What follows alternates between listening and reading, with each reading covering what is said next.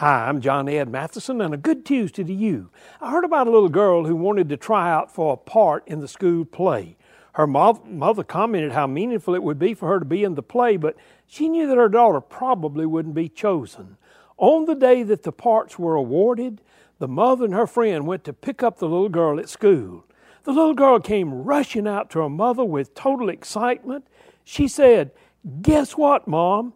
I've gotten a part in the play. I've been chosen to clap and cheer.